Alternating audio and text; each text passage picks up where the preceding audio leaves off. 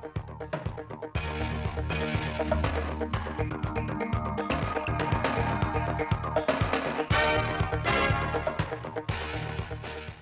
quý vị và các bạn lắng nghe chương trình thời sự phát thanh trực tiếp 17 giờ thứ sáu, ngày 8 tháng 7 năm 2022 của Đài Phát thanh và Truyền hình Thanh Hóa. Những tin chính sẽ có trong chương trình.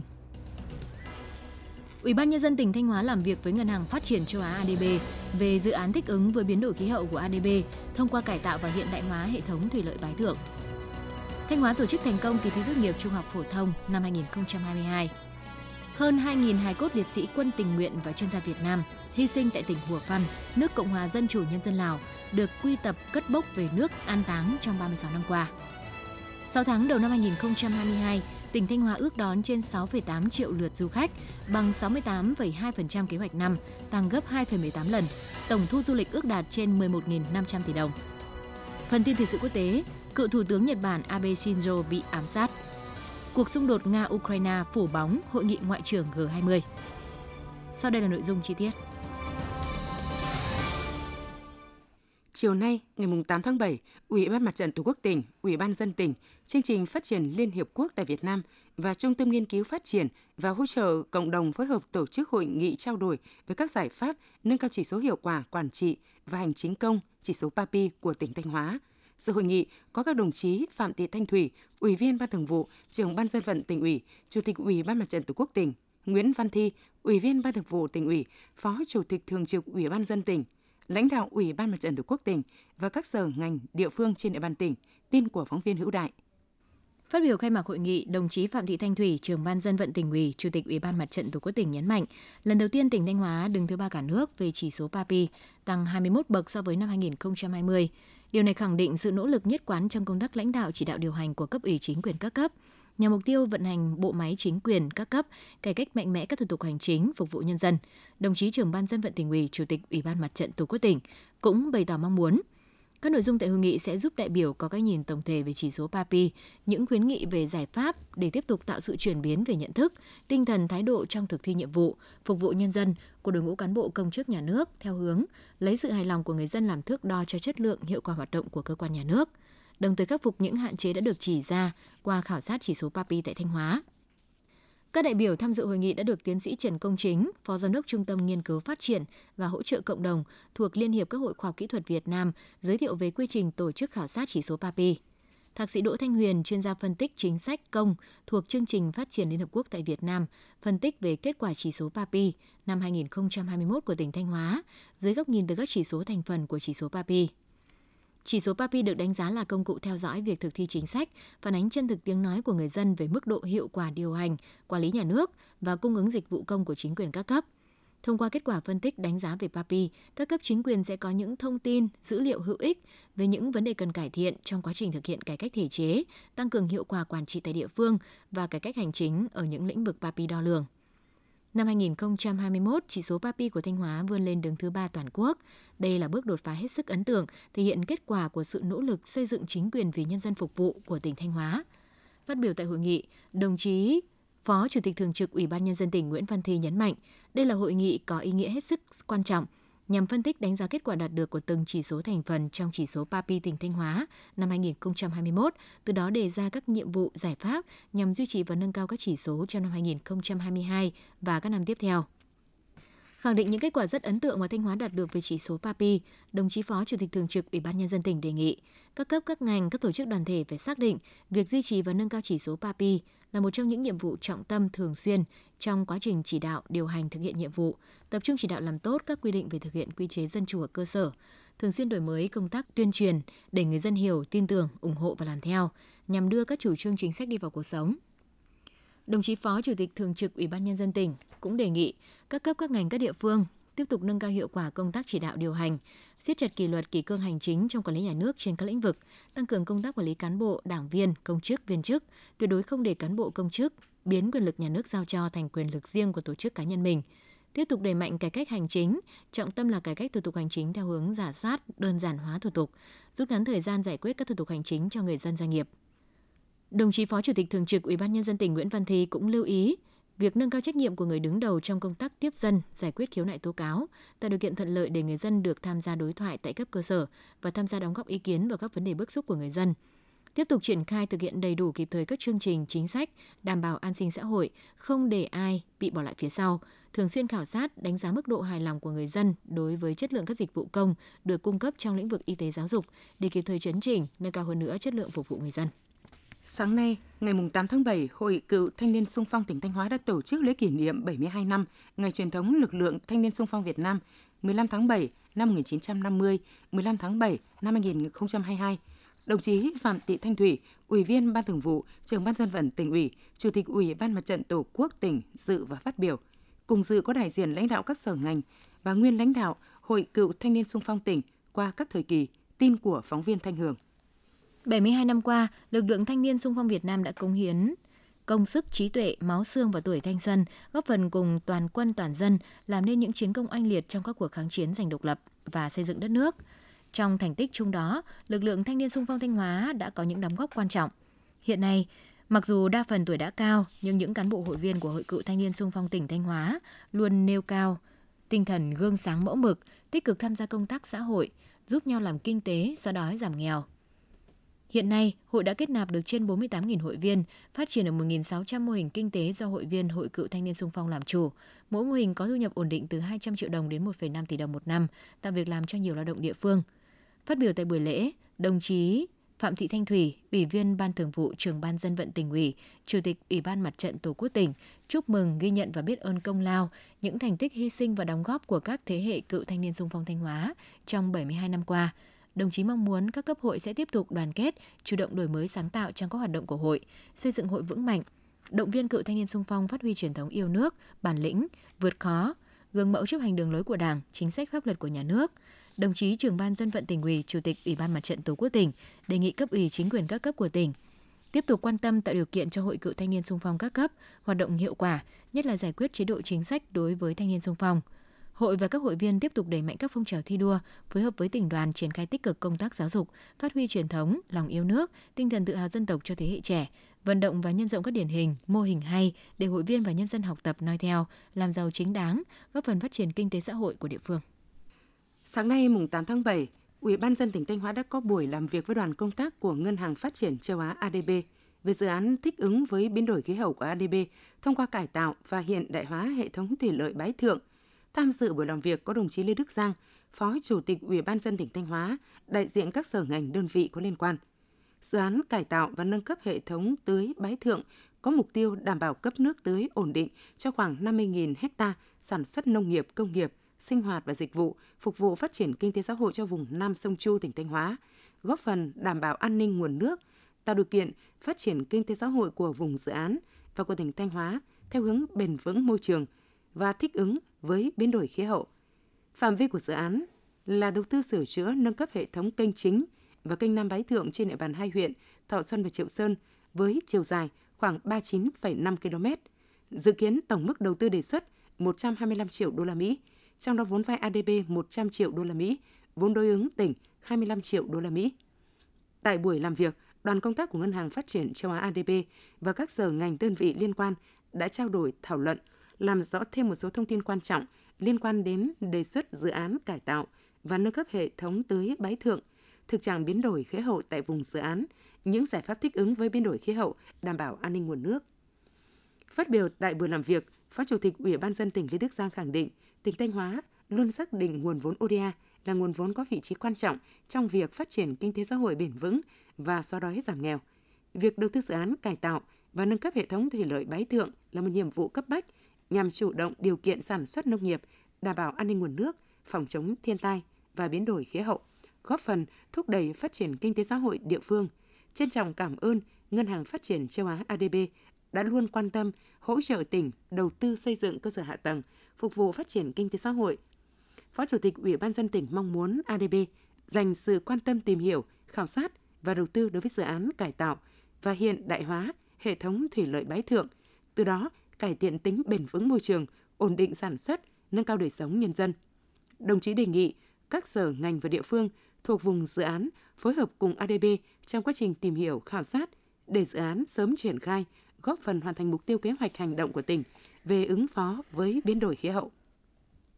Nhân kỷ niệm 92 năm ngày truyền thống Đảng bộ huyện, sáng ngày 8 tháng 7 năm 2022, các đồng chí lãnh đạo huyện Thiệu Hóa đã đến dân hương dân hoa tại khu di tích lịch sử cách mạng, nhà thờ họ Vương, nơi thành lập chi bộ Đảng Cộng sản đầu tiên của huyện. Ngày 10 tháng 7 năm 1930, dưới sự chỉ đạo trực tiếp và chủ trì hội nghị của đồng chí Nguyễn Doãn Chấp, đại diện giữ ủy Bắc Kỳ, hội nghị thành lập chi bộ Đảng Cộng sản Việt Nam tại Thiệu Hóa được tiến hành tại làng Phúc Lộc, xã Thiệu Tiến. Sự hội nghị có các đồng chí Vương Xuân Cát, Ngô Ngọc Toàn, Hoàng Trọng Bình, Lê Xuân Mạc. Hội nghị đã bầu đồng chí Vương Xuân Cát làm bí thư chi bộ. Chỉ sau đó 19 ngày, ngày 9 tháng 7 năm 1930, tại làng Yên Trường, xã Thọ Lập, Thọ Xuân đã diễn ra hội nghị thành lập Đảng bộ tỉnh Thanh Hóa trên cơ sở hợp nhất ba chi bộ đầu tiên của tỉnh, gồm chi bộ Hàm Hạ, huyện Đông Sơn, chi bộ Thiệu Hóa và chi bộ Thọ Xuân.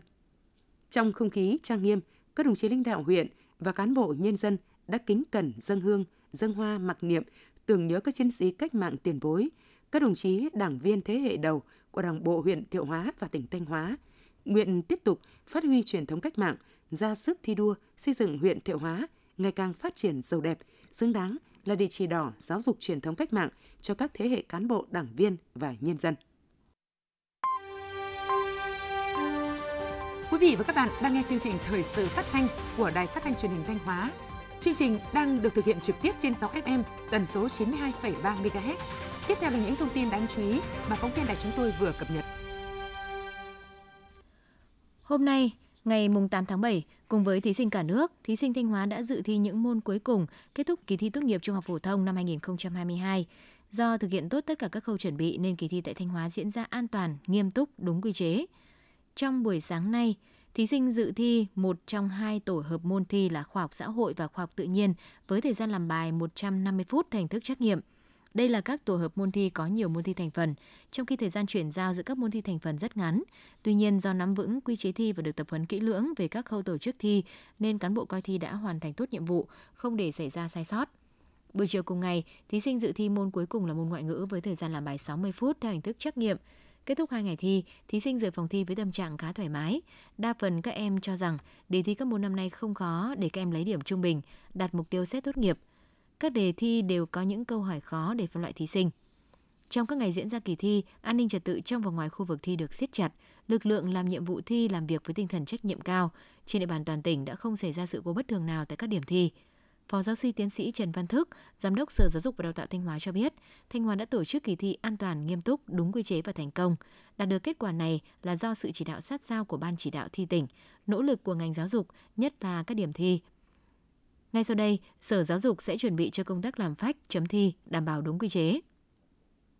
Theo báo cáo nhanh của Sở Giáo dục và Đào tạo Thanh Hóa, trong hai ngày thi, không có cán bộ giám thị coi thi làm nhiệm vụ thi bị vi phạm quy chế. Đáng tiếc có hai thí sinh vi phạm quy chế bị đình chỉ thi. Toàn tỉnh có 4 thí sinh mắc COVID-19, trong đó một thí sinh dự thi tại phòng thi riêng ở điểm thi trường Trung học phổ thông Hậu Lộc 1 huyện Hậu Lộc. Ba thí sinh còn lại không được dự thi, được đặc cách tốt nghiệp.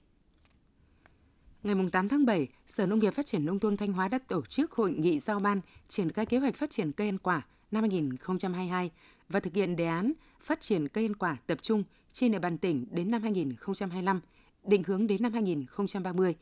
Tính đến tháng 6 năm 2022, Thanh Hóa có trên 23.300 ha cây ăn quả, trong đó diện tích cho thu hoạch trên 18.000 ha. Sản lượng từ đầu năm đến nay ước đạt 125.000 tấn, chiếm hơn 40% cả năm. Chủ lực là nhóm cây có múi, dứa, chuối, nhãn, vải. Đến thời điểm này, đã có 16 sản phẩm cây ăn quả được công nhận sản phẩm ô cốp cấp tỉnh. Thực tế, việc phát triển cây ăn quả trên địa bàn tỉnh đều tăng cả về diện tích, năng suất sản lượng, giá trị cây ăn quả được nâng lên, hàng năm đều vượt mục tiêu quy hoạch. Tuy nhiên, theo đánh giá của ngành nông nghiệp, tại các địa phương, diện tích sản xuất cây ăn quả vẫn còn manh mún, phân tán, vùng sản xuất tập trung mới chỉ đạt 1 phần 3 diện tích. Việc ứng dụng khoa học công nghệ trong sản xuất chế biến còn hạn chế, chưa hình thành được nhiều các chuỗi giá trị khép kín. Việc thu hút các doanh nghiệp đầu tư trong chế biến tiêu thụ cây ăn quả còn ít. Tại hội nghị, các đại biểu đã thảo luận bàn các giải pháp để thực hiện đề án phát triển cây ăn quả tập trung trên địa bàn tỉnh Thanh Hóa đến năm 2025, định hướng đến năm 2030, trong đó diện tích trồng mới năm 2022 là 1.500 ha. Theo đó, các địa phương cần đẩy mạnh công tác tuyên truyền, ra soát quy hoạch, tích tụ tập trung đất đai, phát triển cây quả tập trung quy mô lớn theo chuỗi giá trị, tập trung đổi mới tổ chức sản xuất theo hướng phát triển hợp tác, liên kết liên minh giữa doanh nghiệp, hợp tác xã, tổ hợp tác và người dân trong sản xuất chế biến, tiêu thụ sản phẩm. Cùng với đó, xây dựng và triển khai các dự án cải tạo, nâng cấp cơ sở hạ tầng, vùng sản xuất cây ăn quả, đảm bảo tiêu chuẩn để áp dụng cơ giới hóa và ứng dụng công nghệ cao trong tổ chức sản xuất quy mô lớn. Đồng thời, tăng cường thu hút doanh nghiệp đầu tư sản xuất, xây dựng nhà máy chế biến trái cây nhằm phát triển cây ăn quả bền vững, mang lại giá trị thu nhập cao. Theo báo cáo của Sở Nông nghiệp và Phát triển Nông thôn, hiện nay toàn tỉnh đã gieo 140 hecta đạt 90%. Tuy nhiên, hiện nay sâu cuốn lá nhỏ lứa 4, sâu đục thân lứa 3 gây hại giải rác, bệnh ngộ độc hữu cơ xuất hiện cục bộ trên một số ruộng lúa mới cấy và gieo xạ thiếu nước do nắng nóng, khô hạn, diện tích nhiễm 0,5 hecta.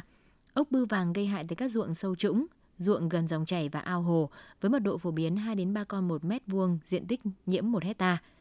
Chuột gây hại nhẹ tại một số diện tích lúa mới cấy, đến bén rễ hồi xanh, thiếu nước khô hạn, sâu keo mùa thu gây hại giải rác trên cây ngô, bệnh cảm lá sắn gây hại cục bộ trên giai đoạn cây phát triển thân lá đến tạo củ, diện tích nhiễm 2.200 hecta. Tình hình chăn nuôi thú y trong tuần vừa qua không phát sinh tình hình bệnh gia súc gia cầm trên địa bàn tỉnh. Kết quả thực hiện chương trình chăn nuôi trên địa bàn tỉnh có 5 dự án chăn nuôi lớn. Theo báo cáo của đơn vị, nhìn chung các dự án đang triển khai theo đúng tiến độ của chủ đầu tư. Kiểm tra 9 cơ sở khám chữa bệnh động vật, phát hiện và xử lý 2 cơ sở vi phạm – xử phạt 27,5 triệu đồng về hành vi sử dụng thuốc y tế để chữa bệnh cho động vật, kinh doanh dịch vụ thuộc ngành nghề đầu tư kinh doanh có điều kiện mà không có giấy phép kinh doanh theo quy định.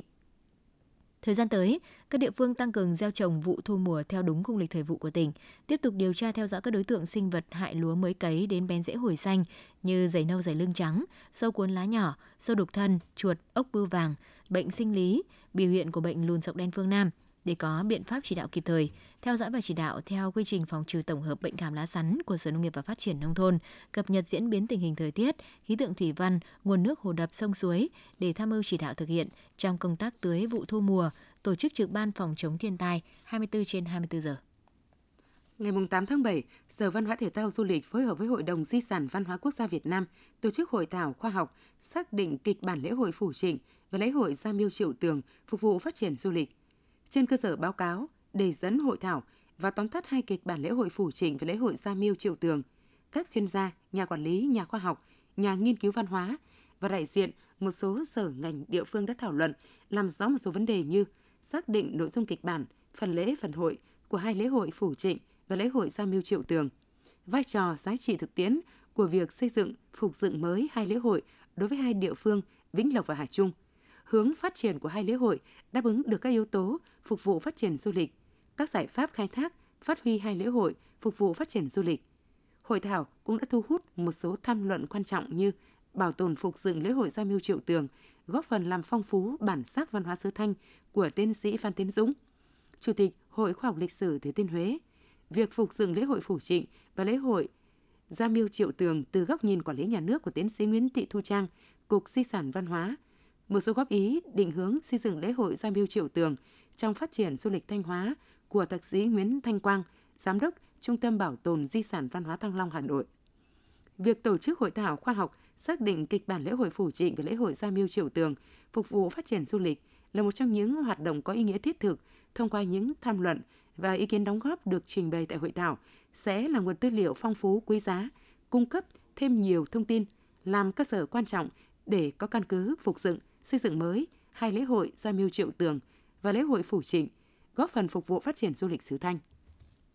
Thưa quý vị và các bạn, 6 tháng đầu năm 2022, tỉnh Thanh Hóa ước đón trên 6,8 triệu lượt du khách, bằng 68,2% kế hoạch năm. Trong đó, khách quốc tế ước đạt 44.550 lượt, tăng gấp 2,18 lần. Tổng thu du lịch ước đạt trên 11.500 tỷ đồng, tăng gấp 2,61 lần so với 6 tháng đầu năm 2021 và đạt 64,5% kế hoạch năm 2022.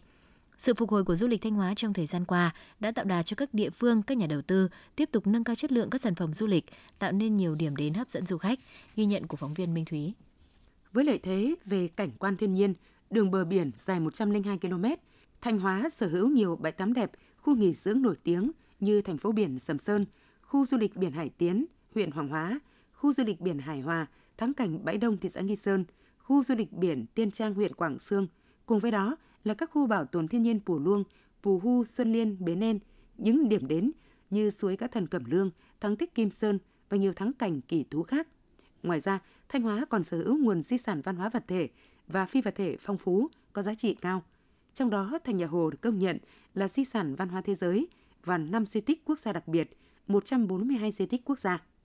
Những năm gần đây, du lịch Thanh Hóa đã có sự tăng trưởng đáng kể, nhiều dự án hạ tầng tại các khu du lịch được đầu tư phát triển, chất lượng dịch vụ ngày càng được nâng cao theo hướng chuyên nghiệp văn minh, tạo ấn tượng tốt cho du khách và dần khắc phục tính mùa vụ trong kinh doanh du lịch.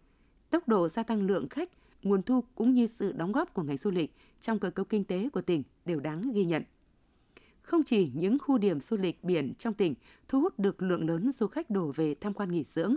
mà các điểm du lịch sinh thái, danh thắng trên địa bàn tỉnh cũng là điểm đến hấp dẫn. Tại huyện Bá Thước, trong 6 tháng đầu năm nay, ước đón gần 30.000 lượt khách du lịch, tăng hơn 10.000 lượt khách so với cùng kỳ năm ngoái. Tổng doanh thu từ các hoạt động du lịch ước đạt 44,5 tỷ đồng. Huyện đã thu hút được khoảng 150 tỷ đồng đầu tư vào các dự án khu nghỉ dưỡng sinh thái tại xã Thành Sơn. Nhiều hộ kinh doanh lưu trú cũng tập trung nguồn vốn, nâng cấp cơ sở vật chất, đảm bảo các điều kiện đón khách.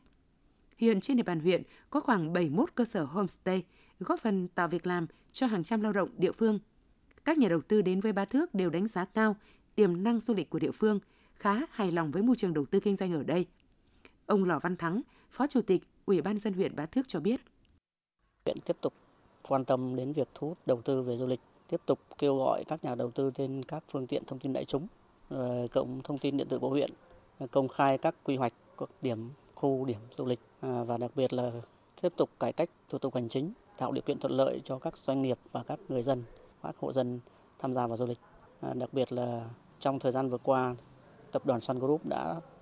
đồng ý tài trợ cho Ba Thước xây dựng quy hoạch khu du lịch Pù Luông gồm 6 xã thuộc vùng đệm của khu bảo tồn thiên nhiên Pù Luông.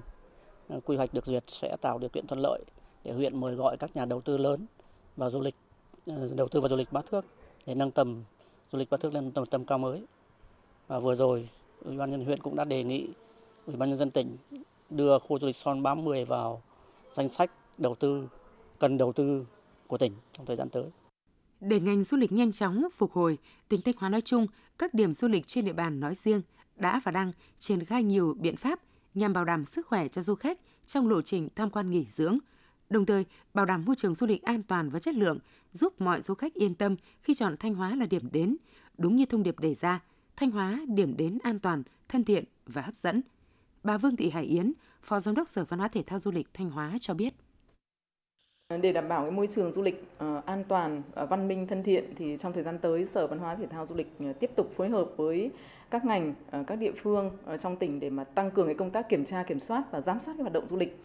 Uh, trong đó thì siết chặt cái công tác duy trì uh, trật tự kỷ cương đối với cái loại hình kinh doanh dịch vụ đảm bảo cái an ninh trật tự và cái an toàn ứng xử văn minh du lịch. Ờ, đồng thời là tăng cường quản lý cái giá cả chất lượng dịch vụ ờ, đảm bảo cái vệ sinh môi trường, rồi là vệ sinh an toàn thực phẩm. Ờ, trong đó thì thực hiện nghiêm cái việc là yêu cầu các khu điểm du lịch duy trì cái đường dây nóng và tiếp nhận xử lý nhanh chóng, triệt để các vấn đề phát sinh trong hoạt động du lịch. Thưa quý vị và các bạn, được thành lập năm 1986, trong suốt 36 năm qua, đội quy tập thuộc Bộ Chỉ huy Quân sự tỉnh Thanh Hóa đã khảo sát, tìm kiếm, cất bốc và đưa 2.241 hài cốt liệt sĩ quân tình nguyện và chuyên gia Việt Nam hy sinh tại tỉnh Hùa Phan, nước Cộng hòa Dân chủ Nhân dân Lào về nước an táng. Đây là việc làm ý nghĩa, thể hiện tính nhân văn của cấp ủy chính quyền và nhân dân hai tỉnh Thanh Hóa, Hùa Phan đối với những người đã hy sinh xương máu vì nền độc lập tự do của hai dân tộc Việt Nam, Lào thực hiện nhiệm vụ ở khu vực Bắc Lào, khí hậu khắc nghiệt, địa hình hiểm trở, nhiều hải cốt liệt sĩ nằm phân tán tại khu vực rừng thiêng nước độc, không có thông tin, sơ đồ bộ trí. Được sự quan tâm chỉ đạo sâu sát của Ban chỉ đạo năm một năm tỉnh Thanh Hóa, sự phối hợp chặt chẽ của Ban công tác đặc biệt tỉnh Hủa Phăn và sự giúp đỡ tận tình của nhân dân các bộ tộc Lào, đội quy tập thuộc Bộ Chỉ huy quân sự tỉnh Thanh Hóa đã khắc phục mọi khó khăn sát khổ, luôn hoàn thành vượt chỉ tiêu kế hoạch đề ra, làm tốt công tác dân vận, được cấp ủy chính quyền và nhân dân địa phương tin yêu, tận tình giúp đỡ tìm kiếm hải cốt liệt sĩ. Thiếu tướng Sulin Phong Kham Phạ Trần, chính ủy Bộ Chỉ quân sự tỉnh Hủa Phan Lào cho biết. Chúng tôi cũng phối hợp rất chặt chẽ à, giữa à, ban chỉ đạo năm một năm của tỉnh Thanh Hóa cũng ban công tác đặc biệt của tỉnh Hòa Phan thì xuống ở các huyện để tuyên truyền dân và chính quyền địa phương tham gia tìm kiếm cất bốc để đưa nguồn tin ờ, cho ờ, đội quy tập. Ngoài ra, việc ờ, quy tập cất bốc hải cốt của liệt sĩ thì còn tham gia giúp đỡ dân về tăng gia sản xuất để, về lao động các thứ đây là cái, chủ yếu là trong trong dịch covid đấy, bên đội quy tập cũng giúp đỡ khám chữa bệnh cho nhân dân ở địa phương à, đây là cái này thì là về à, đội quy tập cũng làm là rất tốt đấy cho nên đồng vừa động viên vừa là giúp đỡ nhân dân à, để